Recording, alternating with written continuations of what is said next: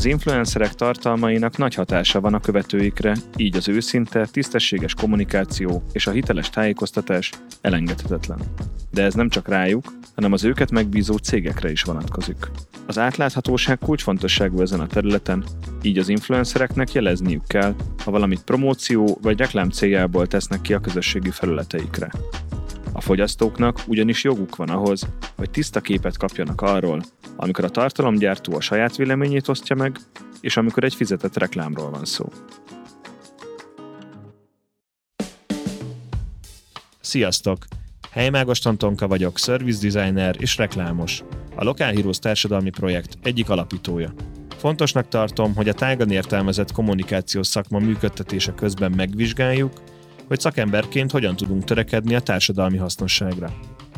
Hiszem, hogy a szakmánknak értékteremtő és akár romboló ereje is lehet. Ezzel összhangban igyekszem én is tervezni azokat a kampányokat és szolgáltatásokat, amiken a mindennapokban dolgozom.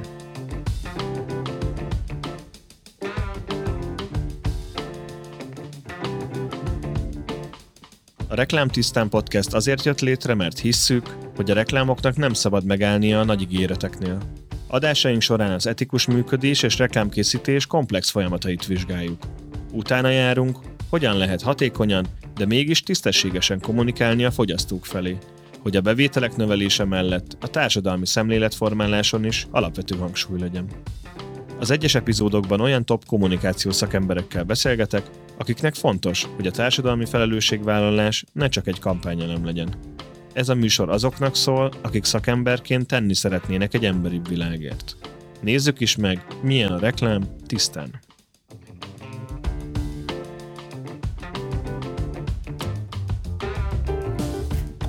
Sziasztok! Üdvözlök mindenkit a Reklám Tisztán legújabb adásában. A podcastben, ahol annak járunk utána, hogyan lesz egy reklám úgy sikeres, hogy közben amennyire tudja, a közjót is szolgálja. Mostani adásunkban mélyrehatóan foglalkozunk az influencerek által végzett reklámozás kérdésével, különös hangsúlyt fektetve az etikai aspektusokra. Az adás célja, hogy jobban átlássuk a tartalomgyártók, az ügynökségek és a márkek felelősségét, és hogy milyen szabályok és etikai normák szerint szükséges influencerekkel reklámozni. Az epizódban itt lesz velünk a Star Network tulajdonosa, valamint Gerendi Zsolt, az önszabályozó reklámtestület főtitkára. Dani, első körben megtennéd, hogy mesélsz egy picit magadról, hogy hogyan kerültél az influencer bizniszbe, és mi az, ami megfogott nem csak a bizniszbe, hanem az influencerekbe, ami miatt most a mai nap is velük foglalkozol.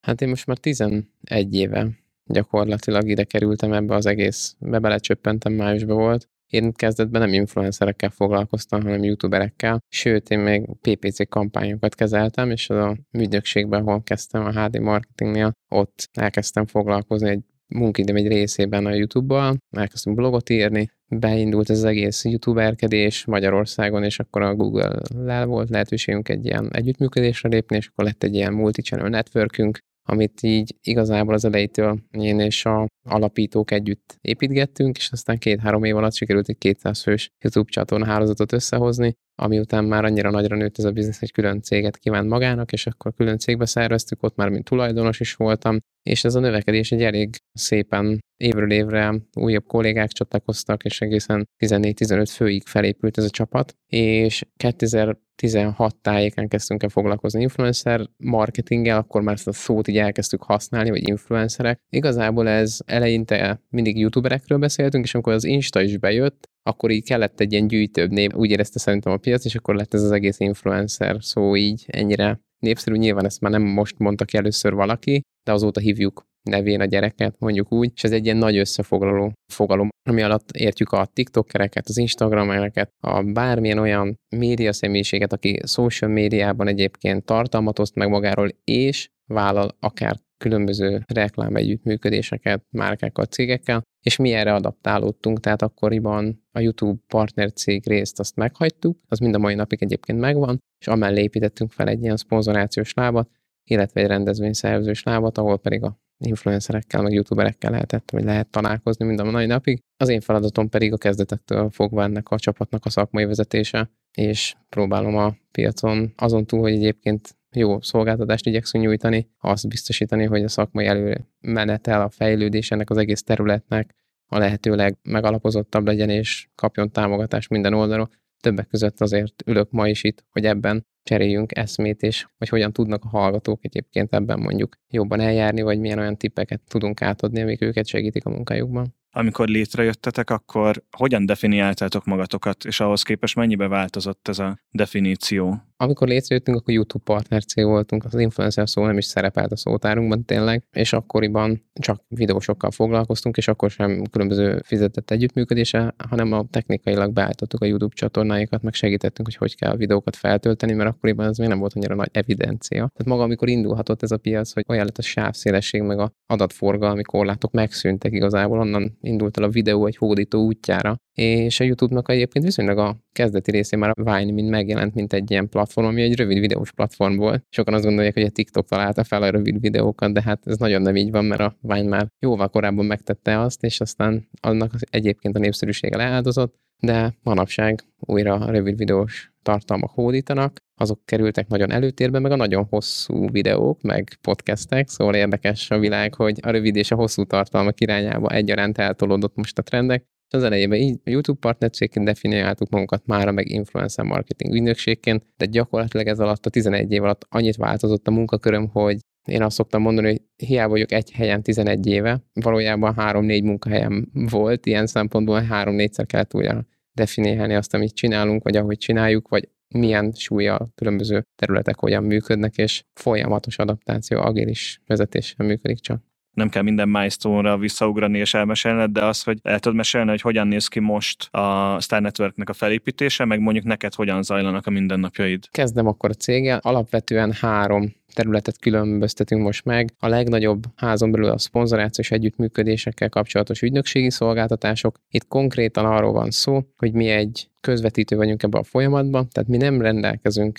olyan influencerekkel, akik dedikáltan, kizárólagosan hozzánk kötődnek, hanem rendelkezünk 600 olyan tartalomgyártó influencerrel, akivel mindnek nagyon szoros kapcsolatunk van, akár napi szinten egyeztettünk az elmúlt években, dolgoztunk együtt, kialakult egy olyan közeg, amiben mi bátran tudunk ajánlani olyan kipróbált és egyébként megbízható tartalomgyártókat. 600 az egy konstans nem. állomány, vagy, vagy összesen annyi ügyfelet kezeltetek? Vagy... A folyamatosan növekvő adatbázis ez 600 influencer, ami mondjuk nem tudom, tavaly volt még 500, idén már 600, jövőre valószínűleg 700-750 lesz. Nem nagyon esnek ki belőle emberek, hanem inkább jönnek be az új influencerek, és mi ezeket igazából megszűrjük, és ebben a adatbázisunkból dolgozunk, de mi igazából nem influencer managementtel foglalkozunk, ez egy nagyon fontos különbség egyébként a piacon dolgozó cégekkel összehasonlításba magunkat, hanem mi egy olyan digitális ügynökség vagyunk, aki influencer marketingben nagyon profi. És mi gyakorlatilag azt tesszük, hogy a cégeknek, márkáknak, a megrendelőinknek mi a lehető legjobb módon lemenedzseljük ezeket a kampányokat, mert nálunk van tudás, tapasztalat,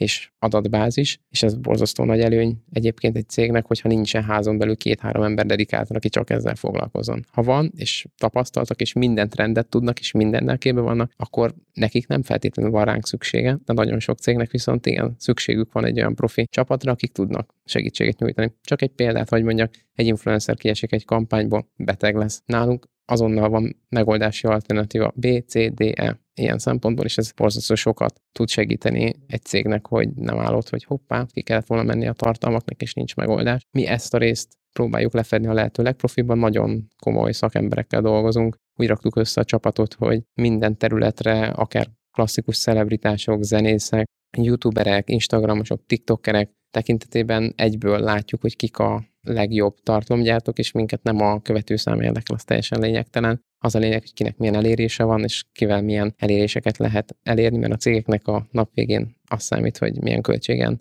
hány embert értek el valójában, és jó kampányt csináljanak.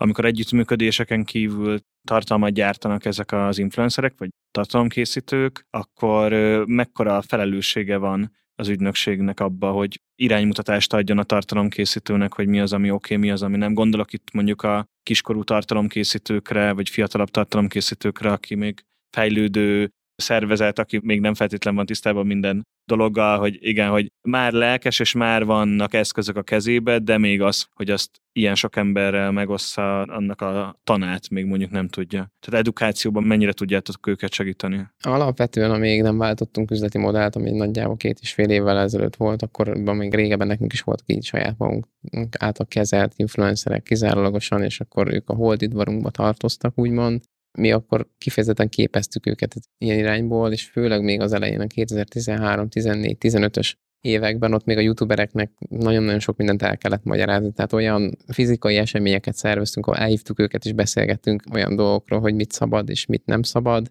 Magát a felelősség kérdését egyetlen megvilágítani, hogy hello, tehát több tízezer vagy százezer emberhez szólsz havonta, nem mindegy, hogy mit mondasz, vagy mit csinálsz egyébként kamerán kívül sem, és kamerán belül meg aztán főleg. Ilyen szempontból egy, volt egy ilyen nevelő, hogy felelősségünk, és azt gondolom, hogy mind a mai napig egyébként ez megvan, hogy a, magát a piacot oktassuk és segítsük, viszont onnantól, hogy nincsenek dedikáltan nálunk személyek, így mi nem szólunk bele a organikus tartalomgyártásukba senkinek, inkább része vagyunk azoknak a folyamatoknak, ahol mind jogi, mind egyéb más olyan területeken, ahol lehet őket oktatni, akkor ott előadóként, szereplőként, vagy egészen egyszerűen nem tudom, csak platformot adóként, hogy mondjuk van egy gyermekeket védő jogszabály, akkor arról beszélgessünk az influencerek tekintetében a megfelelő személyekkel, akár a saját podcastünkben. Tehát... Szerintem ez egy nagyon fontos dolog az ügynökség életben, hogy profin a klasszikus üzleti modellt végigviszik, de ugyanakkor segítenek az influencereknek is abban, hogy edukálják őket arra, hogy, hogy az etikus kommunikációnak, vagy a megfelelő kommunikációban miket kell betartani. Ugye Dani említette a hashtag jelölést, a hirdetést, reklámjelölést, reklámjellegjelölést, de ezen kívül is az, hogy ha ő egy alkohollal dolgozik, akkor mik a feltételek, ha egy étrendkiegészítővel dolgozik, akkor mik. Tehát ez, szerintem ez egy óriási segítség az influencereknek,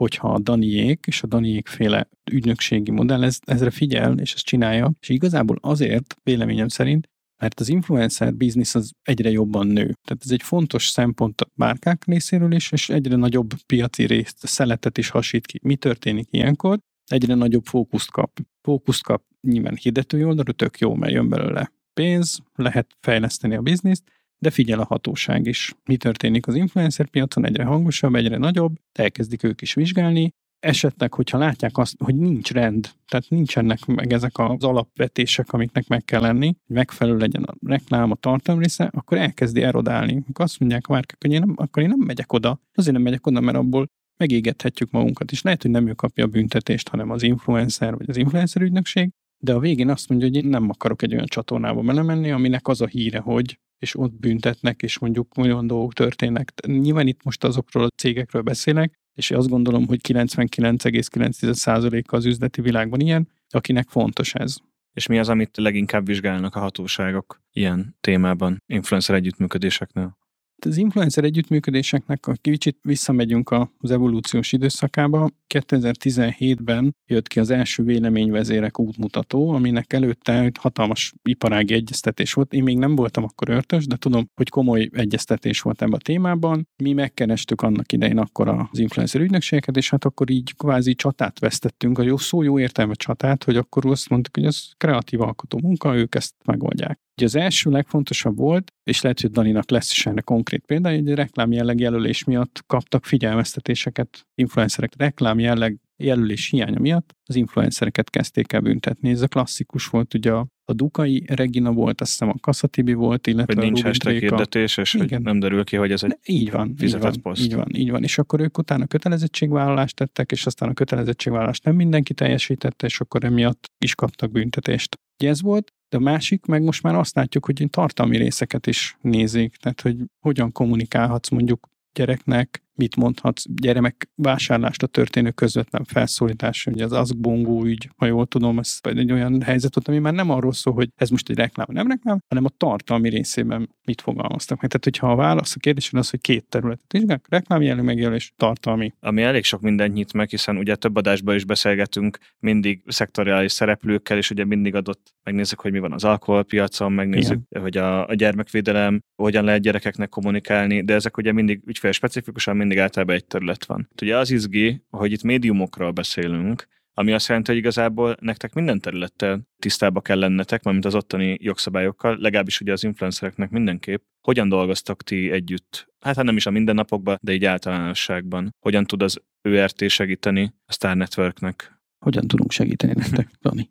Hát nagyon-nagyon sok tudással, mert elsősorban például, amikor ugye ez nagyon jó szolgáltatás, amikor mondjuk vannak olyan tartalmak vagy területek, ahol kérdések merülnek fel, akkor ugye véleményezésre be lehet küldeni hozzátok dolgokat, ami nagyon értékes, és ültem már egyébként a szék mindkét oldalán, tehát küldtünk is már mi is be állásfoglaláshoz kérést, és már ültem olyan bizottságban is, amiben az állásfoglalást alakítottuk ki, és azt gondolom, hogy ezek például nagyon-nagyon nagy segítség, amikor nem tudjuk mi magunk se eldönteni, hogy az, amit mi gondolunk, az úgy megállja el helyét. Tudsz mondani egy általános példát, nem kell márkát vagy influencert megnevezni, csak milyen lehet egy ilyen szituáció? Például egy olyan, hogy mondjuk egy olyan, tehát hogy valamilyen módon akár fiatalkorúaknak akarnak kommunikálni, és akkor ott van egy üzenet, hogy és nyilván a klasszikus példát hozom, hogy szerezd meg mind, próbált ki, ugye ilyeneket már ugye nem futunk bele olyanokba, hogy ilyen kopik készüljenek, de hogy mondjuk van azért nyelvtanilag olyan, amit nem tudunk eldönteni, hogy ez ugye már kicsit próbálunk így nagyon óvatosak lenni ebbe, hogy valószínűleg tartjuk, hogy ez jó lesz így, de nem biztos. Tehát inkább kérdezzük meg, vagy akár az alkohollal kapcsolatos hogy most akkor milyen szabályok vonatkoznak, mert ugye, ahogy mondtad, nekünk képbe kell lenni minden területe az alkohollal, a gyermekekkel kapcsolatos, akár bármilyen olyan más területtel, a táplálék kiegészítők, gyógyszerhatású készítmények, ez mind-mind előfordul az influencerek által is, olyanok, amik szokták népszerűsíteni, és ezeket nekünk meg kell vizsgálni, hogy egyáltalán tudunk ebben szolgáltatni, vagy szinte lehetetlen szolgáltatni. Mert van olyan terület is, amiben egyszerűen nem nagyon tudsz, tehát influencer, gyógyhatású készítményeket híres emberek nem is népszerűsítettek. A... Egészségügyi szakemberek, így van. Tehát igen, bocsánat, gyógyszert nem. Gyógyszer. Tehát gyógyszernél ugye EU szakember és híres ember sem lehet. Étrend kiegészítőnél viszont híres ember lehet. Csak hát a kérdés az, hogy a, mindenki akar híres embert hirtelen mutatóként, tehát valahogy úgy beábrázolni, de ő például jótékony egészségre gyakorolt hatásállítást nem mondhat.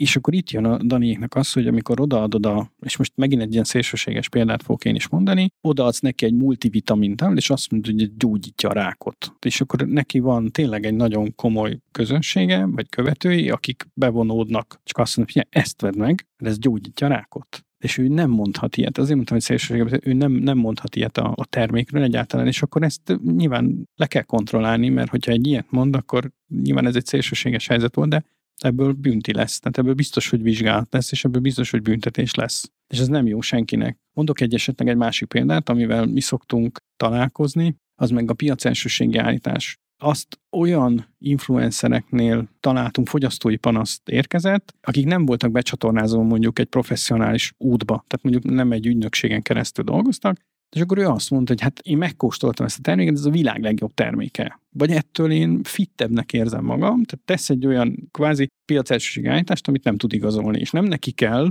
hanem a, ki mögötte áll. És hogyha ez gond, akkor ebből megint nyilván a piacelsőségás is baromi nehéz, mert hogyha csak általánosságban mondod, akkor ez nehéz. Azt mondod, hogy a, itt tudom én, a kapszulás vagy a poros, italporos kategóriában a narancsízben, akkor azt jobban meg lehet fogni, de ha csak így beledobod az éterbe, hogy a világ legfinomabbja, akkor az necces. A másik pedig az, amikor ugye Dani említette a gyerekfelszólítást, az egy ilyen klasszikus dolog. Az alkoholnál, ami legnagyobb probléma szokott lenni, és nyilván ez egy, egy ilyen határmesdje, hogy a kor. Tehát, hogy a reklámban 25 évnél fiatalabbak nem szerepelnek. Ez a szakma vállalása, mert a törvény 18-at mond, de a szakma azt állhat, hogy 25 alatt nem szerepelnek. Ez az egyik szempont. Ez, Ez még... azt is jelenteti, hogy 25 év alatt nem lehet olyan influencer, aki Hát ez így, így van. van. Hát konkrétan, ez így van. Amikor ez jön a brief, van. akkor kezdjük úgy, hogy jó, akkor ez így van. felütjük a legrészletesebb adatban, és ki hány éves. Ez így van mert hiába van valakinek egyébként nem tudom, simán olyan feje, hogy nem tudom, 24 évesen is már nem tudom, nagyon borostás, meg szakála van, akiről azt is elhinnénk, hogy 35 éves, mm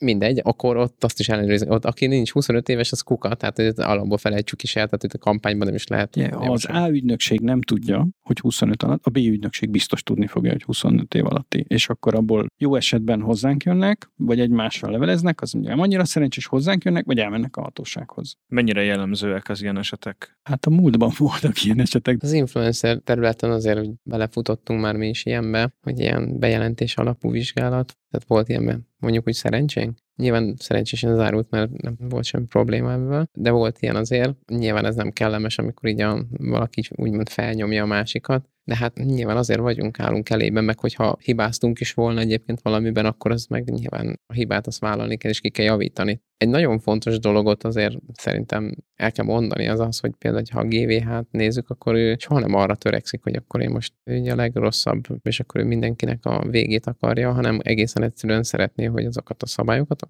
megvannak a törvényben, alá vannak támasztva, akkor azokat betartjuk. És hogyha az nem történt meg, akkor mit tudunk annak érdekében tenni, hogy ez a jövőben ne forduljon elő, mit tudunk annak érdekében tenni, hogy mondjuk ezt megoldjuk ezt a szituációt. Tehát nem a büntetés a cél egybe, hogy akkor így itt a hozzáállás nagyon fontos. Mi az, amiket így be tudtatok építeni a ilyen GVH sztorikból? Az nagyon fontos, hogy például nyilván ugye amikor kérjük a posztokat, akkor már ugye kérjük, hogy ezek a hashtagek is legyenek benne, tehát már nem elégszünk meg azzal, hogy jó, majd akkor ne felejtsd el odaírni az elejére, hogy hashtag kérdetés, hanem végleges posztkopit küldjél létszi, amiben már minden benne van, hmm. mert emberi mulasztás, elfogadták, Ctrl-C, Ctrl-V, posztolás. Aztán ugye egy nap múlva esetleg, tehát mi nyilván mindig tudjuk, hogy mikor posztolnak az influencerek egy általunk menedzselt kampányba. Most a napszakot lehet, hogy nem fixáljuk csak az, hogy mondjuk kora délután vagy korán este kirakja. Nézzük, hogy kikerült mert önmagunknak is fontos, hogy jó, amit vállaltunk, akkor teljesítettük, és akkor ilyenkor mindig van egy ilyen második ellenőrzés, hogy oké, okay, kiment,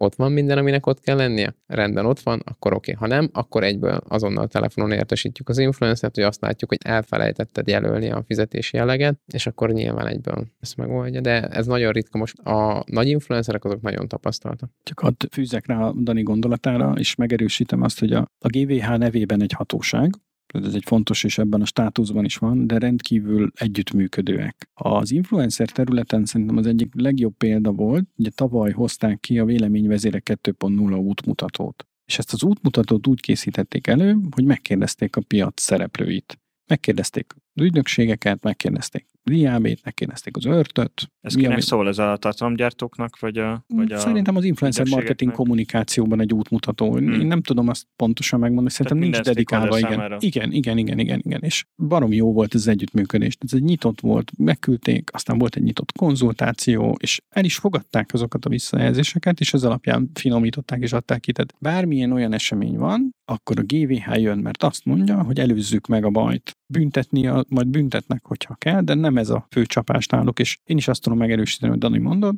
nagyon jó együtt lehet velük működni szakmailag. Nyitottak arra, hogy, hogy elhívjuk őket, és szívesen fogadják azt is, hogy a szakma is csatlakozzon hozzájuk. Tehát egy, egy nagyon jó szemlélet. Tehát nem ez a régi elefántcsondó, én vagyok hatóság, és akkor mondom a verdiktet. Nem visszakanyarodnék a Star Networkhöz, mert most nagyon ugye arról beszéltünk, hogy alapvetően hogyan lehet együttműködni az influencerekkel, a márkákkal, és hogyan lehet etikusan kommunikálni. Arról szoktunk sokat beszélgetni, hogy hogyan tud egy cég etikusan működni, és az hogyan hat majd a kommunikációjára, vagy a külső képére. És ami így szakmán belül így érdekes kérdés szokott lenni, hogy melyik régebben ez volt az elnevezés, hogy influencer istáló, most már ez kezd kikopni, ez inkább egy ilyen 5-10 évvel ezelőtti szóhasználat volt, de hogy azért is alakult ki ez a szóhasználat, mert akkor az volt az érzet, hogy van visszaélés azzal kapcsolatban, hogy nagyon sokan influencerek szeretnének lenni, tartalomgyártók, beállnak az istálókba, és utána igazából le vannak sápolva, és nem igazából nem is éri meg nekik ott lenni, de olyan szerződéseket kötnek, ami igazából nekik nem kifizetődő, és van egy ilyen szempontból egy kritika az influencerek meg az influencer marketing fele.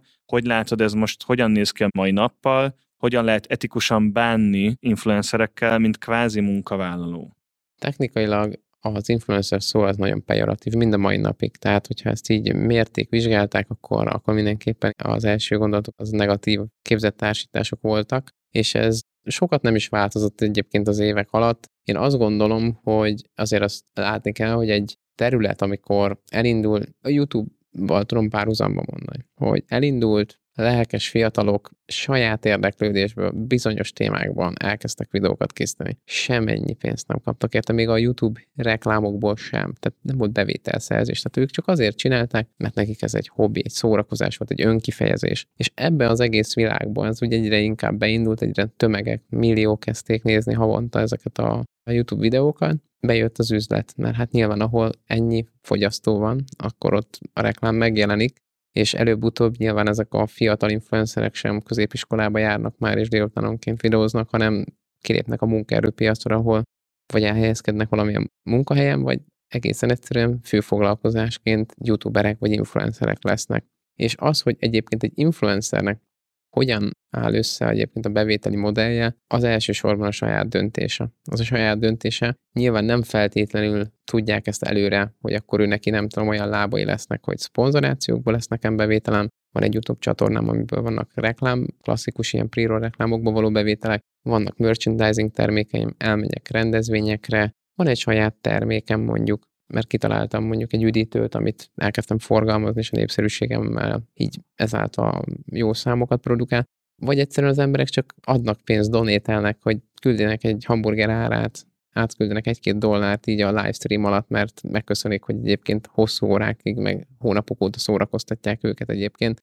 Nagyon-nagyon sokféle bevétel van, ugye ebből mindből kiemelkedett ez a szponzoráció, és ezt az egészre így ráhúzták, hogy akkor itt mindenki akkor ebből él. Nagyon sokan vannak, akiknek ez a főbevételi forrásuk, és emiatt is, hogy egy ilyen elüzleteljesedés, meg hogy itt a hitelességnek így a erodálás, hogy most ma ezzel dolgozik, jövő héten azzal dolgozik. Önmagában ez az egész nem tett nyilván jót az, hogy a reklám belőtt ebbe a világba, de önmagában ez elkerülhetetlen volt. Tehát, hogy ez egy, ez egy olyan dolog lehet mondani, hogy de jó lett volna, nem így lett volna. Sokszor beszélgetünk a podcast piac kapcsán erről a kérdésről, holott most mindenki saját büdzséből egyébként PR költségen gyártja a podcasteket, és milyen jó lenne, ha amúgy lehet, hogy meg is térülhetnének, és most a márka podcastekre gondolok elsősorban, előbb-utóbb a hirdetők meg fognak jelenni benne. Meglátjuk, hogy mennyire fogja tudni egyébként elkerülni azt, hogy mondjuk pejoratív irányba eltolja a podcasteknek a megítélését, vagy ennek a szónak, hogy akkor reklámok lesznek benne, mert lesznek benne. Tehát ez a következő egy-két évben ez át fog menni, ez világszinten így van. De visszakanyarodva egyébként így a, ez az istálós kérdésre reagálva, ez abszolút az elején volt jobban kritika,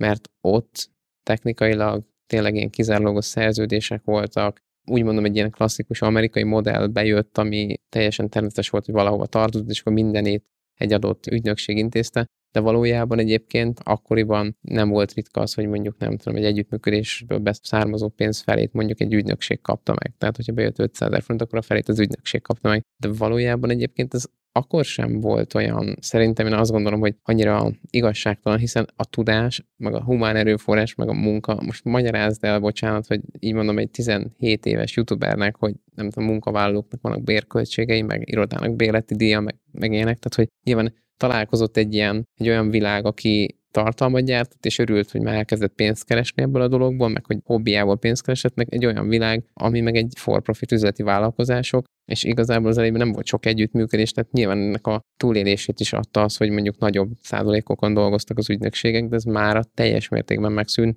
sokkal alacsonyabb százalékok vannak, konkrétumokat is tudok mondani, 20-30 százalék az átlag általában, amennyit mondjuk egy ügynökség kap. És, és ez inkább eseti, és nem az van, hogy fixen leszerződött influk vannak? Változó, tehát sokan azt üzleti modellt csinálják, hogy, hogy fixen ott vannak náluk az istálójukban, ha így fogalmazok, de van olyan üzleti modell, mint amit mi képviselünk, hogy nálunk senki nincs. Tehát, hogy én igazából a jó hír hozója vagyok. Én, ha egy influencer megkeresek, akkor örül neki, mert én tőlem keres pénzt, de nem várja el tőlem, hogy én hozzak neki díleket, mert mi... Tehát nem vagy a menedzsmentje. Nem vagyok, igen. Ja. És én azt gondolom, hogy ez egy természetesebb folyamat, mert azt látni kell, hogy ha van nálam 10-15 tartalomgyártó, akkor én őket próbálom eladni a vízre is, a borotvára is, meg a sprére is, mert ők vannak nálam, nem? Tehát, hogy nyilván őket akarom segíteni. Szerintem nem annyira természetesen jó modell ez, mint az, amikor van egy nagy merítés, és akkor oda jön a spré, vagy a víz, vagy a borotva, és azt mondom, hogy szerintem ők a legjobbak ebben, is sokkal jobb poolból dolgozunk. Én azt gondolom, hogy ez is sokat segít, hogy nagyon megnőtt az influencerek száma. Mert régen, amikor csak úgymond a youtuberek voltak, meg az Instagramos tartalomgyártók ki a elejében, akkor technikailag az történt, hogy kevés volt a kínálat, de sok volt a hirdető, tehát nem volt elég hal ebben a vízben. Most már van sok hal, és nagyon-nagyon sokban köszönhető egyébként a TikTok megjelenésének és felfutásának, mert borzasztó sok új tartalomgyártó megjelent. Legyen szó emberi méltóságról, gyerekek szerepeltetéséről, alkoholról, környezetvédelemről és élelmiszerek vagy étrendkiegészítők reklámozásáról, a jó reklám nem a jó kreatívnál kezdődik és ér véget. A Reklámtisztán Podcast kiegészítő rovatában Kanyú Rolandot kérdeztük a DM-től, és Kapi Anikót, a Kapi Legal alapítójától, hogy ők hogyan gondolkoznak az influencer marketingről. Nálunk éves tervezés nagyon-nagyon fontos szerepet játszik így a mindennapjainkban, és már az influencer marketing is az éves marketing tervnek a része lett. Úgy kell elképzelni, hogy gyakorlatilag tényleg az egész évet egyben letervezzük előre, annak megfelelően, hogy mikor milyen terület, illetve milyen téma van fókuszban. Például, ha arról beszélünk, amit itt említettél is, hogy egészséges életmód, vagy éppen mondjuk étrendkiegészítők, vagy vitaminok, vagy szépségápolás, akkor minden egyes ilyen területnek megvan az a hónapja, ami nálunk erről szól. Nagyon fontos, hogy mi mindenféleképpen és minden esetben csak hiteles influencerekkel dolgozunk. Tehát nagyon fontos az, hogy ne olyan szereplő legyen, akit több különböző márkánál láthattak, vagy aki több különböző terméket vagy kategóriát is előszeretettel reklámoz, gondolkodik rajta, vagy beszél róla, de nincsen mögötte semmiféle olyan mögöttes tartalom, ami ugye ezt támogatná, vagy segíteni elő.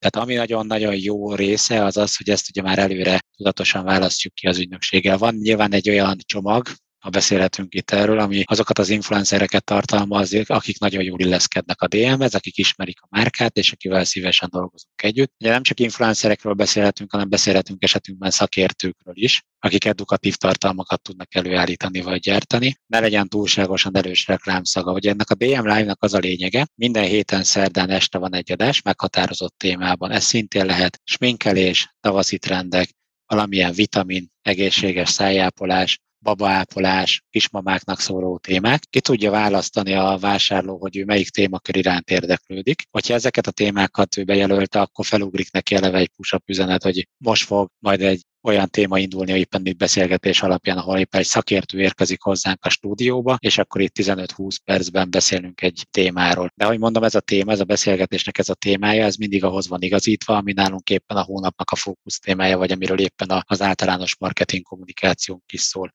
a DM márka esetén is nagyon fontos előírások és elvárások vannak, nem csak általunk, hanem ugye a, a német, illetve az osztrák központ által is, hogy mit mondhatunk el, mi az, ami publikus, mi az, ami nem, és ehhez hogy tudunk illeszkedni. És ugye itt nagyon fontos, hogy ez, a, ez az influencer, ez ne egy celeb legyen, vagy ne egy olyan híres ember legyen, aki nagyon felkapott a média által, de mondjuk megosztva, vagy mondjuk van egy nagyon kemény réteg, aki nagyon szereti, és egy másik réteg, aki nagyon nem szereti, mert az nagyon negatív spirált indíthat el, és a márkát is magával tudja húzni. De egyébként ez nem feltétlen csak a celeb rétegnél rétegnél, vagy a ismert ember rétegnél igaz. Igaz az egyébként ez a sportolóknál is. Másik országban most tényleg név nélkül volt arra példa, hogy egy olyan sportolóval működtek együtt, aki később utána hát doping és később drog problémákba is keveredett, és ez sajnos a márkát is húzta magával lefelé. Tehát, hogy ez is nagyon fontos, hogy kinek milyen előélete van, vagy milyen hírek jelennek meg róla. Tehát mi ezeket ugye már rögtön az első szűrésnél, amikor mondjuk az ügynökség, akivel dolgozunk, kiajánlja nekünk a lehetséges influencereket, ezeket is nézzük, hogy a márkához mennyire illeszkedik az ő személye, életvitele. Természetesen igen, megvannak azok az alap elvárások, alapetikai eh, dolgok, amiket ugye átbeszélünk velük, és, és tisztázunk velük, hogy miről, milyen formában és hogyan beszélhetnek. És hát ugye itt a reklámtörvényt is figyelembe véve, hogy akkor mit állíthatnak, mondhatnak egy termékről.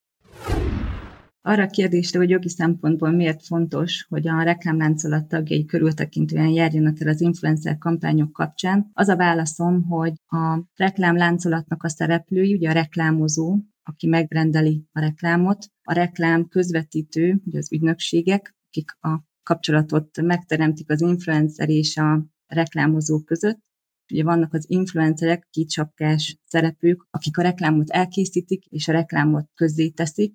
A reklámtörvény alapján egyetemlegesen felelnek ebben a láncolatban, ami természetesen az egyes hatósági vizsgálatok során bizonyos szempontból eltolódhat. Ennek főképpen a fogyasztóvédelmi szabályok az okai, de azt elmondhatjuk, hogy ha egy kampány jogszerűtlen, és valamilyen eljárás is indul a kampányjal szemben, akkor annak lehet bírság eredménye, és talán ez az, amit a reklámláncolatnak a tagjai a leginkább félnek és tartanak. Ugyanakkor azt is figyelembe kell venni, hogy a magyar piacnak a nagysága az meglehetősen kicsi, ez pedig azt a hatást okozhatja, hogyha egy kampány nagyon jó, vagy nagyon rossz, akkor annak hangja van. Tehát ez a hatás ez olyan szempontból is érzékelhető lehet, hogy akár a megrendelői oldalról, tehát a hirdető fog-e következő kampányt kérni az adott ügynökségtől, vagy az influencertől. Ugye, ha van egy megbírságolt reklámkampány,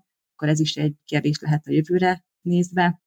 Hogy milyen jogi és etikai problémákba ütközhet egy cég egy ilyen kampány során, az a leginkább azzal kezdeném, hogyha valamilyen reklám tartalom etikai problémákba ütközik, akkor nagy valószínűséggel jogi problémába is, tehát a jogi és etikai probléma az kéz a kézben jár. Ilyen lehet például, ha az az adott reklám, reklám tartalom megtévesztő, sérti az emberi méltóságot, hogyha nem veszi figyelembe a gyermekekre vonatkozó speciális szabályokat, és azt gondolom, hogy az egyik legjobb példa lehet erre, hogyha a reklám tartalomban mondjuk a a reklám állítás, a claim az jogszerűtlen, vagy olyan állítás, amit egyébként nem tud igazolni a hirdető, akkor ez biztosan fel fog vetni jogi és etikai problémákat a kampány során. Hogy milyen eszközök állnak a rendelkezésre, hogy jogilag mindennek megfeleljenek a, a reklám láncolat tagjai, azt gondolom, hogy ennek nagyon nagy a tárháza. Kezdeném a legfontosabbakkal, hogy ott vannak a jogszabályok, a jogszabályokat ismerő jogi szakértőknek, jogászoknak az igénybevétele segítség. Segítség a Magyar Reklámetikai Kódex is, mint szakmai etikai normagyűjtemény, ami zsinórmértékként alkalmazandó a reklámkampányok során, de ugyanilyen jogi segítség lehet a GVH-nak az influencer marketingről szóló tájékoztatója, azt gondolom, hogy nagyon részletesen, nagyon érthető módon, és egyébként QR kód beolvasásával szemléltetve, hogy hogyan kell jól posztolni, nagyon nagy segítség a szakma, és egyébként a jogalkalmazók számára is ez a tájékoztató. De én ugyanide sorolnám egyébként a szakmai rendezvényeket, a workshopokat, azokat a szakmai délelőttöket, amikor az influencer marketingről, vagy egyáltalán a reklámozásnak a szabályairól beszélünk, tehát azt gondolom, hogy van segítség, van jogi segítség, hogy minél jogszerűbbek legyenek ezek a kampányok, és azt gondolom, hogy szükséges is ez a jogi fék a reklámkampányok során, mert természetesen a biznisznek mennie kell, a reklámkampányoknak sikereseknek kell lenniük, viszont ezt a fajta sikerességet minél inkább lehet növelni azzal, hogyha a jogi fékek működnek, ha ezek a compliance elemek a folyamatokban benne vannak, és a kockázat az mindinkább csökkentésre kerül azáltal, hogy például egy reklámkrémet a jogász is ellenőriz, hogy kimehet-e, vagy az adott tartalom az kimehet-e mondjuk a social media felületre, mert sokkal egyszerűbb és hatékonyabb módosítani, vagy a reklám stratégiában változtatni még a reklám kampány során, mint amikor már egy közített, elkészített tartalomról van szó, ami természetesen mindenkinek rengeteg időbe és egyébként pénzbe is kerül. Szoktunk arról beszélni, hogy a reklámnak milyen építő vagy esetleg romboló hatása tud lenni. Így mit gondoltak arról, hogy a tartalomkészítésben, meg alapból így az influencer színába, mik ezek az erők, mi az, amit épített a reklám, és mi az, amit talán hátravetett vagy rombolt én egy kutatást szeretnék idézni, az angol önszabályzó szervezet, az Advertising Standard Authority, akik hatóság néve voltak, de ők ugyanolyan önszabályzó szervezet, készítettek egy kutatást, és azt mondták a fogyasztók, 60 azt hiszem 68 a fogyasztóknak azt mondta, hogy egy jól elkészített influencer poszt, függetlenül, hogy az ad hashtaged ott van, az nem ad reklám jelleget. Tehát, hogy, hogyha azt ügyesen jól megcsinálják, ugye követem, én, engem érdekel, hogy ő mit csinál, és ebbe a folyamban benne van egy, egy jól elkészített hirdetés, akkor azt ők, azt ők 68%-ban ugyanolyan tartalomnak érzékelik, attól függetlenül, hogy ott vagy hashtaged. Tehát, hogy nekik, ők ezt magyarul elfogadják egy ilyen csatornában, elfogadják a, a reklámot. Nincs annyira olyan ellenvetés, mint mondjuk egy dináris média szolgáltatásnál. A tévé reklámot ezt szokták mondani, mindenki, mindenki utálja, de hát ezt tudjuk, hogy nem feltétlenül így van, meg senki nem nézi győzikét, alapvetően szerintem jó az influencer, maga az influencer megjelenés, maga az új csatorna szerintem egy fantasztikusan jó dolog, és a podcaston mosolyogtam, mert a podcast is ebben az evolúcióban van. Elindult, mindenki szereti, mindenki érdeklődik, előbb-utóbb meg fogja találni a kereskedelem, arra kell figyelni, hogy ezekből tanuljanak, amik mondjuk az influencereknél voltak, ne essenek abba a hibába bele, és hogyha tényleg reklám van, akkor majd a podcast formátumra való szabályokat, meg előírásokat ugyanúgy be kell tartani és akkor ezek klasszus lesznek. Nyilván ebben, és akkor most egy picit így magamhoz veszem a szót, ebben nagyon sokat tudunk influencer területen segíteni, hiszen a szakma segítségével, ugye együttműködéssel kiadtuk a kódexet, az új kódexet 2023-ban, és ebben az új kódexben már ugye 15 óta, hát 15-ben még nem nagyon beszéltünk influencer marketingről, meg egy csomó mindenről, és ebben az új kódexben egy konkrét fejezet van az influencer marketingről, ami segíti, tehát hangsúlyozom, segíti az influencer marketingben résztvevőket. Nyilván az ügynökségek profik, őnekik is jó ez ott van útmutatóként, de az influencereknek, főleg a Dani által említett, jönnek a TikTokon a fiatalok, jönnek az újak, akik eddig nem, nekik ez baromi fontos. Nekünk, őrtként az a legfontosabb feladatunk, hogy ezt a kódexet promotáljuk, segítsük az influencereket, hogy megfelelő legyen a kommunikáció, mert onnantól kezdve, hogy ők gazdasági tevékenységet fognak majd folytatni, tehát lesz számlaszámok, és tudnak majd utalni, vagy, vagy utalást fogadni, meg szerződést kötni, akkor ez a szabály rájuk is vonatkozok. Volt olyan influencer fogyasztói panaszunk, egy nagyon helyes fiatal influencer lány volt, aki különböző ruházati boltokba ment be, és ott csinált posztokat, a, vagy ilyen videókat a dressing roomban, az öltözőben. Ott olyan témákat használt. Az érdekes volt, a panasz az arról szólt, hogy, hogy marha drága cuccokat romózott, és egy anyukának ez nagyon fájt, hogy az ő gyerekét, ő követi ezt a lányt, és hogy zavarja őt, hogy a gyerekét rá akarja beszélni a drága dolgokra, neki erre nincs pénzünk. Szóval ilyen fogyasztói panaszok vannak, és akkor megkerestük őt, hogy hát egyébként meg kiadott arra engedélyt neki, hogy a ruházati boltokban ő ilyeneket csinál, és mondta, hogy hát ő nem is tudta, hogy neki ilyeneket kell engedélyt, de nem tudta ezeket a dolgokat, és megkerestük nyilván akkor a Inditex-nek kerestük, és ők mondták, hogy nem, tehát hogy nincsen együttműködés ilyen szempontból, tehát mi vizsgált szempontjából utána jártunk, és nagyon hálás volt, hogy segítettünk neki ebben, nyilván megszüntette ezt, és kért konzultációt. Ebből az egészből az a tanulság, hogy segítő, edukációs szándékkal ott kell lenni, és segíteni kell a piacot, és mi ebben dolgozunk előre, ebben ezért lett a kódex, ezért vettünk részt az influencer útmutató kialakításában, és nyilvánvalóan vannak jövőbeni terveink is, hogy mit, mit szeretnénk, de majd szerintem úgy is beszélünk erről. Ez igazából picit utólagos kezelés, hogy ugye történnek esetek, azokat megfelelő módon, ha nem a hatósághoz jut el először, akkor az örthöz juthat el, és akkor ott tudjátok ezt kezelni, vagy ugye még ti házon belül a Star Networkbe. Mi a megelőzés? Tehát, hogy hogyan lehet elérni azt, hogy ezek az esetek ne forduljanak elő, akár úgy, hogy még olyan szakaszban, amikor még valaki el se kezdi a tartalomgyártást. Már ez meg Ugye az előbb volt egy kérdésed arra, hogy mi hogyan dolgozunk együtt, és ott volt egy olyan elem, Daniék kitalálnak jó programokat, reklámozás gyereknek, vagy gyerek kell. És akkor meghívnak többek között bennünket is, de más. Meghívták a Intalóban alapítványnak vezetőit, és ugye ez az, igazából az influencereknek szól, de ő, a Daniék olyan stakeholdereket hívtak be, akik erről tudnak beszélni, mik a szabályok, mire figyelj oda. És ezek a, ha úgy mondjam, rajtuk keresztül, a Daniékon keresztül könnyebben bejön. Tehát ha én kiállok oda, és azt mondjam, hogy az önszabályozó reklámtestület, influencerek figyeljetek rám, akkor nem biztos, hogy fognak ránk figyelni. Van már influencer tagunk, aki belépett, és büszkék is vagyunk rá, de az, hogyha a Daniék, akik velük vannak Nexusban, velük van üzleti kapcsolatban, tehát tudják fontos, ők szerveznek ilyeneket, és szerintem ez azért fontos, akkor elhívnak bennünket, és ez ennek nagyon örültünk, azt hiszem voltál már két alkalommal is, és el tudtuk mondani, hogy figyeljetek oda erre, mert ez fontos dolog, mert ebből bajotok lehet, baj lehet, ugye már ismétel magam az erodációnak, baj lehet az, hogy esetleg a gazdasági versenyhivatal eljárást indít, apró dolgok, egyszerű dolgok, de ha ügynökséget dolgozol, akkor ott az ügynökség kérdez meg, az ügynökség meg adjon erre neked megfelelő briefet, ha meg nem, akkor itt van az önszabályozó reklám testület, gyere ide, aztán kérdez meg, vagy küld el, hogy mit szeretnél csinálni. Edukáció, edukáció, edukáció. A legfontosabb.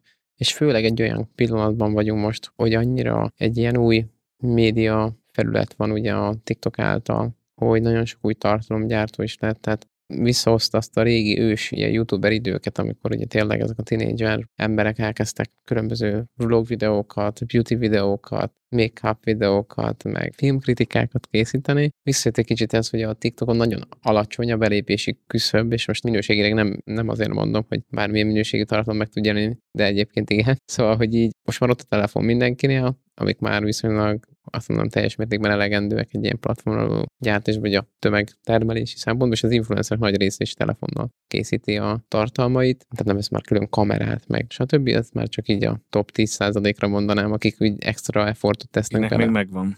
Igen. még régebről. Ja, igen, igen, elsősorban igen. Apukája influencer Csinálja. volt, és Igen. valószínűleg Ja, nem az, aki mondjuk, nem tudom, tíz éve csinálja, papa. és még ott még elvárás volt, voltak standardek. Hogy Persze, persze. De önmagában az, az a lényeg, hogy ők újonnan megjelentek ezen a piacon, és tudatlanok, tehát nyilván őket edukálni kell. Ő nekik nem jut eszükbe az, hogy itt szabályok vannak. Nyilván ők viszont nagyon érdekes, hogy sokkal gyorsabban tanulnak, mint az előző generációk. Ez már ilyen tíz éves időtávban is látszik, hogy mennyivel gyorsabban tanulnak, meg hát ezen szocializálódtak, hogy azokat a youtubereket nézték, akár kisgyerekként, és már látták ott, hogy, hogy vannak ilyen jelölések, tehát hogy ők már ebben szocializálódtak vele. Persze nyilván az edukáció nagyon fontos, főleg a tiktokerek esetében, hogy ezeket be kell tartani. A klasszikus, úgymond régi motoros influencereknél már már, már nincsenek kérdések arra vonatkozólag, tehát már nekik itt nem csak egyébként a reklám jellegről van szó, hanem hogy a márka általi területi, időbeni felhasználási lehetőségeiről egy tartalomnak. Tehát egy ügynökség olyan dolgoktól tud megvédeni téged, hogy egy márka nem ő a rossz, nem mondom, hogy ő a rossz, csak hogyha nyilván nem korlátozott be területileg meg, meg időben a bizonyos tartalom felhasználását, akkor könnyen belefuthatsz abba, hogy lenne, hogy, a, hogy egy külföldi, nem tudom, drogériába a te arcoddal népszerűsítik azt a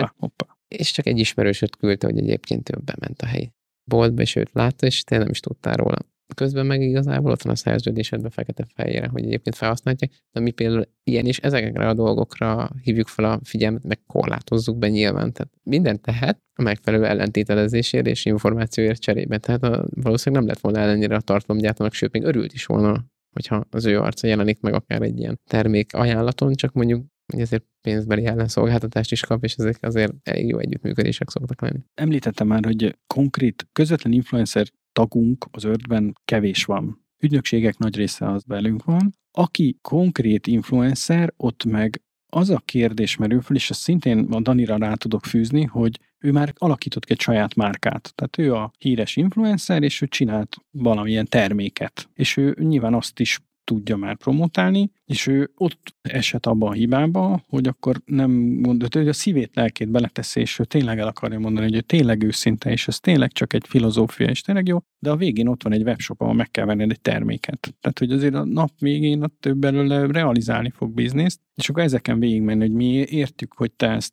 akarod mondani, de ez, ez egy ugyanolyan értékesítés lesz a végén, független attól, hogy te ilyen filozófiát hozol mögé, és neked ezt be kell tartani, hogy akkor, hogyha ez egy étrendkiegészítő, akkor az étrendkiegészítő szabályait kell betartani. Hogyha ez egy élelmiszer, vagy egy adott esetben mondjuk, általában egyébként mindig nagy esetben ilyen élelmi étrendkiegészítős terület, akkor ezt. Vagy akkor mondok egy másik példát, hogy nyilván alakulnak csoportok, és most egy picit elmegyek a TikTokról, vagy, de akár lehet a TikTokon is, hogy amikor a követőimnek szólok, akkor ott mit mondok? Vagy amikor egy követő kommentál, hogy hát figyelj, ez fantasztikus, mert ettől mondjuk kinőtt a hajam, akkor ezt te nem használhatod rá. Ez egy fogyasztói visszajelzés volt, ez nem egy bizonyított dolog arról a termékről, de hát, hogy a fogyasztóim azt mondták, hogy ez a világ legjobb. De te nem mond, hogyha ez nincs bebizonyítva, és nincs ez rendesen megfelelően alátámasztva, akkor te ezt nem használhatod főkereskedelmi kommunikációban. És nagyon büszke vagyok arra, hogy ők nagy név, nyilván Kassa Tibiről van szó. Tehát Tibi együttműködő ilyen szempontból velünk, és ő megérti, mi megértjük az ő filozófiáját, de még elmondjuk, hogy mire kell neki figyelni. Mert az most már nem csak arról szól, hogy ő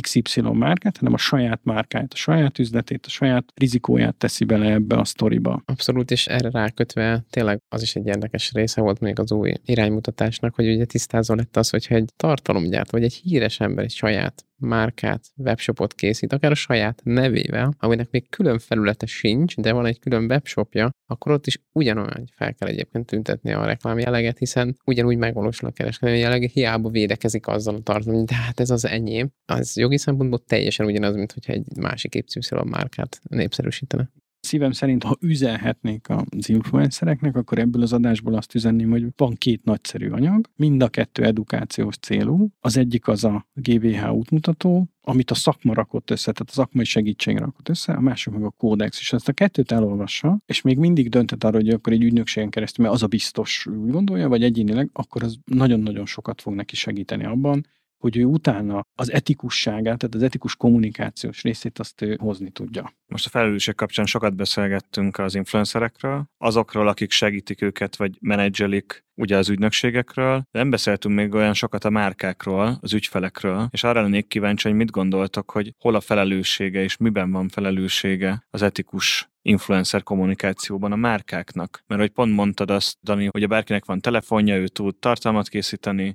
és akkor igazából bárkiből lehet tartalomgyártó, de igazából azért az is van, hogyha azt nézzük, hogy az együttműködések által ugye bevételhez jutnak a különböző influencerek, a piac is dönthet arról, hogy kinek lesz nagyobb a hangja. És hogy hogy látjátok, hogy ebben milyen szerepe van egy, a márkáknak, illetve hogy mondjuk az ört mennyire tud specializáltan a, a márkákkal foglalkozni és őket edukálni. Maga a márkáknak a felelősség az onnan kezdődik, hogyha egy bármilyen vizsgálat indul, akkor a márka ellen indítják el a vizsgálatot egyébként. Tehát mindig az van, hogy a márkát keresik meg, és nem a ügynökséget, meg az influencert, hanem elindul egy folyamat. Tehát, hogy megkeresik a márkát, márka elmondja, hogy egyébként ezzel a ügynökséggel dolgoztam, és ezekkel az influencerekkel, akkor szépen bekopognak hozzánk, aztán ott vannak az influencerek is, tehát elsősorban ugye a márkákat vizsgálják, és ha nyilván mindnek a eljárásnak a része egyébként az ügynökségek is, hogy ha vannak éppen, meg maguk az influencerek is, de az influencereknek ugye nem felelősségük az ebben a kommunikációban, hogy ezekkel a jogszabályokkal mindennel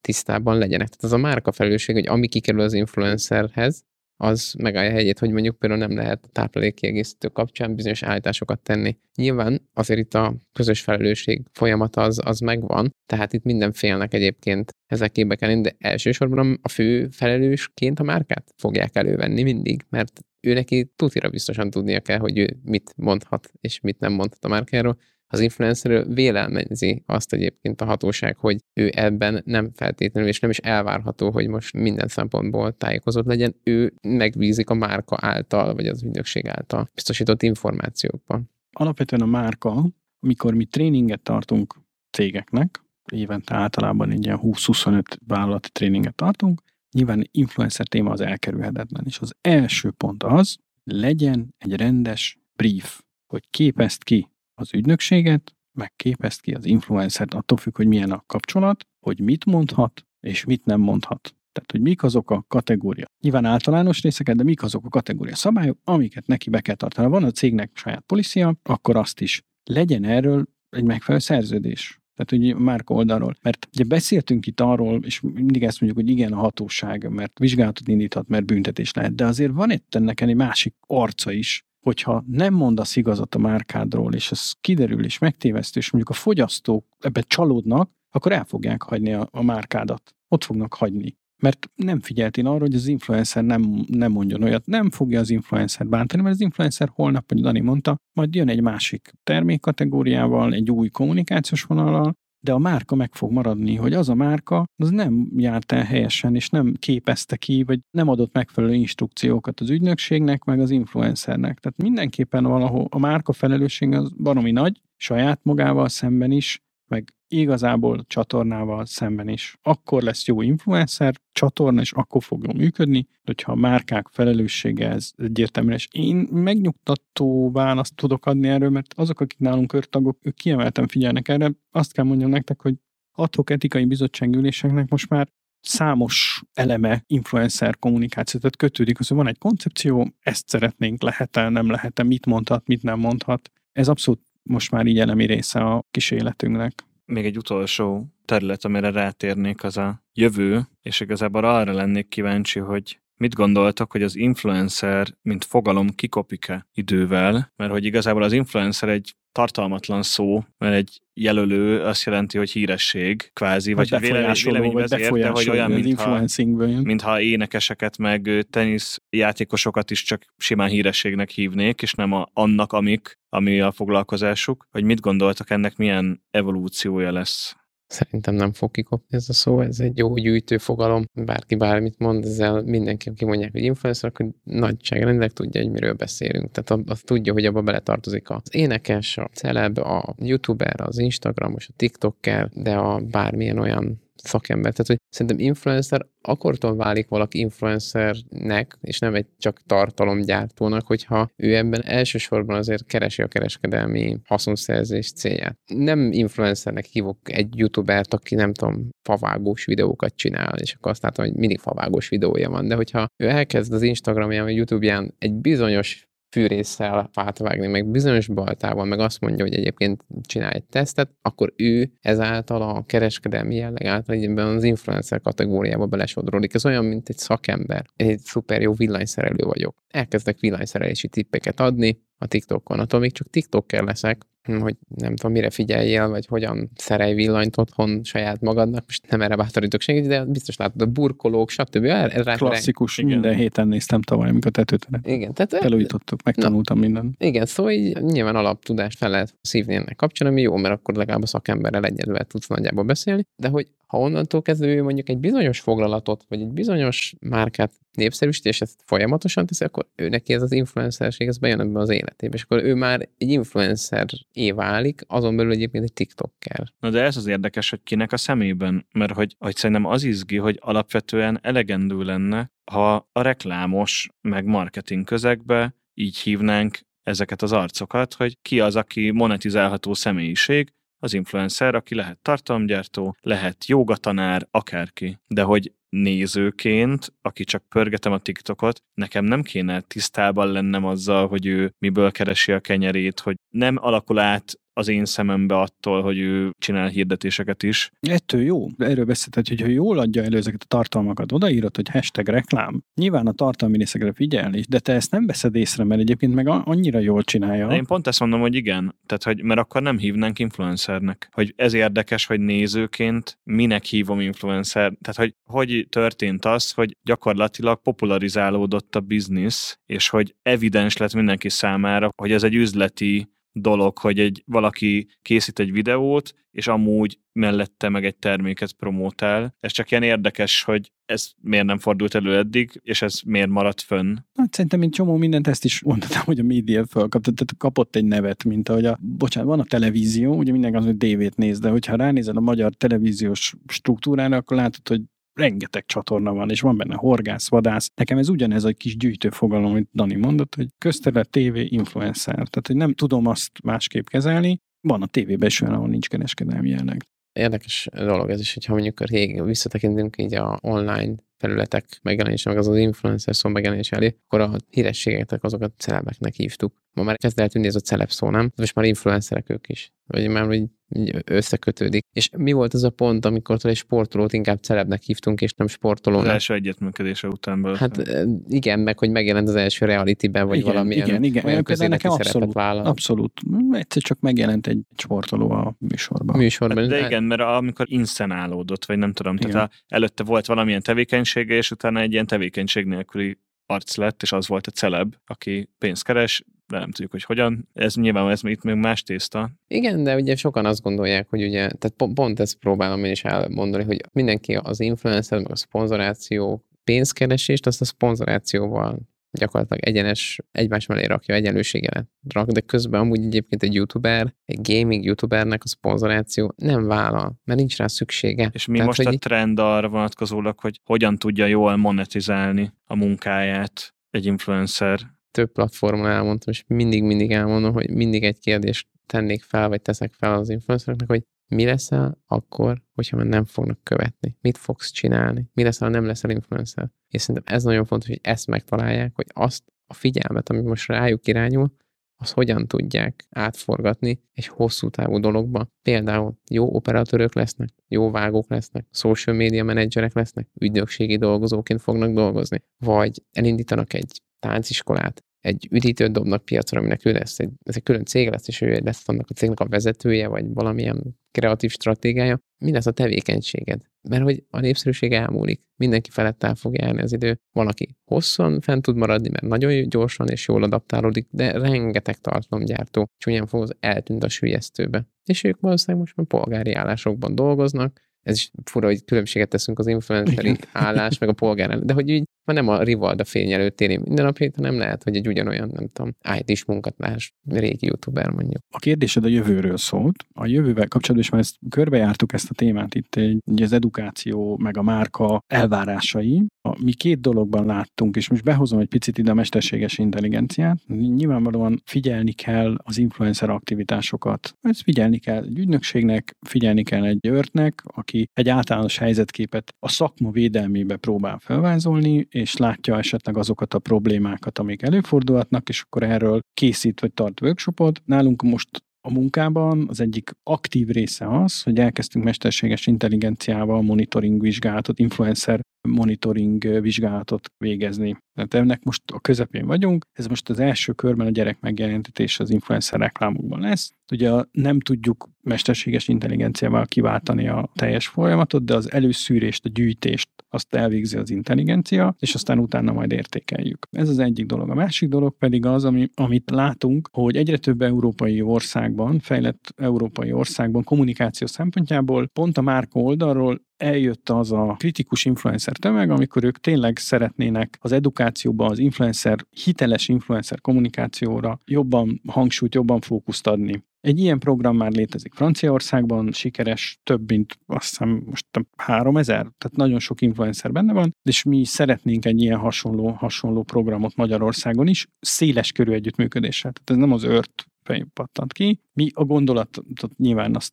mi próbáljuk így drive de ebben szeretnénk, hogyha olyan, olyan együttműködést lehetne a Daniékkal, az ügynökségekkel, vagy az IAB-val, hogy, hogy igen, ezt csináljuk meg, és akkor ennek a vége az, hogy lehessen egy vizsgát tenni, amivel azt tudjuk mondani, hogy ő egy ugye, hiteles influencer, ez nehéz azt mondani, mert abban a pillanatban, amikor letette, akkor az, de ezt monitoringozni, nyomon követni, hogy tényleg még jól csináltad, nem csináltad meg, ez egy baromi nagy kihívás lesz de elindulni a felé, hogy az influencer terület védelmében, és ezt most ezt nem for profit, ez nem profitorientált mondat, de hogy ezt meg kell, hogy lépjük, és mi ezt nagyon-nagyon szeretnénk, ez minket nagyon motivál, és e felé is megy. Beszélgettünk már erről szakmai képviseletek, és mindenki márka oldalról is, és ebben van támogatottság. Tehát nekünk a jövőkép az az, hogy olyan eszközöket használni az influencer monitoringban, amivel jobban meg tudjuk nézni az, a monitoring vizsgálatokat. Most gondoltuk bele, hogyha mi használunk ilyet, akkor olyan egy hatóság az, az is. Nyilván már más szemszögből, illetve az, hogy legyen valami közös platform, ami összefogja és segíti az influencereket, és ad nekik a kezébe egyfajta olyan tanúsítványt, ami, ami utána majd mondjuk márka oldalról, vagy ügynökségi oldalról azt mondja Dani, hogy jó, hát akkor neki van ilyen, akkor valószínű, hogy egy szobával, vagy szereposztó díványjal közelebb kerül majd, majd hozzánk. Nagyon fontos ez a része szerintem a validációnak, tehát ez a jövőben ez egy fontos kívás, amit, amivel mi abszolút partnerek vagyunk minden szempontból, mind az edukációban, mind az, hogy mondjuk egy ilyen létrejöjjön. Amit meg az influencer világ kapcsán látok, az, az hogy hát rohamosan nő a költés ezen a területen, és már itthon is több milliárdos költés, tehát ez most már a reklám tortában egy, nem egy ilyen, ott egy kis szelet, hanem nem egy ilyen láthatatlan szelet, hanem ez már egy szelet, és ez bizony benne, hogy egyébként egy meg is fog jelenni hamarosan már, mert vannak rá egyébként mérések, meg látunk számokat, de még, még nem ilyen piaci szintűt, meg ilyen nagy, nagy általánosat, amit mondjuk így hivatalosan lehet mondani. Így igazából én nekem ez, ez az, hogy a piacon láthatóvá váljék ennek mérete, tehát valójában ez egy nagyon fontos katalizátor lehet, meg az, hogy elmozduljon az egész egy, egy speciálisabb irányba. Tehát az azt jelenti, hogy nem a mit a termék ad a fejed mellé, csinálj egy posztot, és akkor le van tudva, az egy banner megjelenés egy AV-nak tökéletes lesz, és nem fog elveszni, tehát ilyen lesz sok együttműködés, de hogy mi az, ami egy picit többet tesz hozzá, hogy ha a márka nem lett volna, és az együttműködő partner nem lett volna, az nem lett volna egy jó tartalom.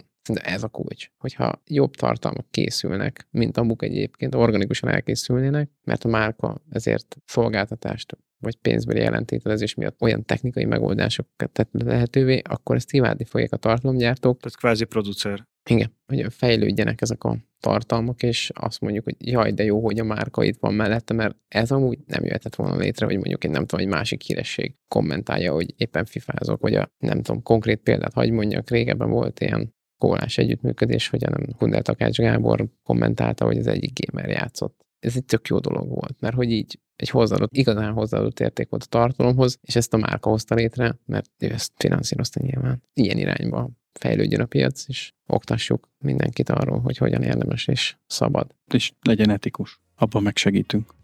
A Reklámtisztán podcastben a Star Network tulajdonosát, valamint Gerendi Zsoltot, az önszabályozó reklámtestület főtitkárát hallhattátok. Én Tonka voltam, köszönjük, hogy velünk tartottatok. Sziasztok! A műsor az önszabályozó reklámtestület támogatásával jött létre azzal a céllal, hogy a reklámalkotásban résztvevők az üzleti célok teljesítése mellett az etikai szempontokat is szem előtt tartsák.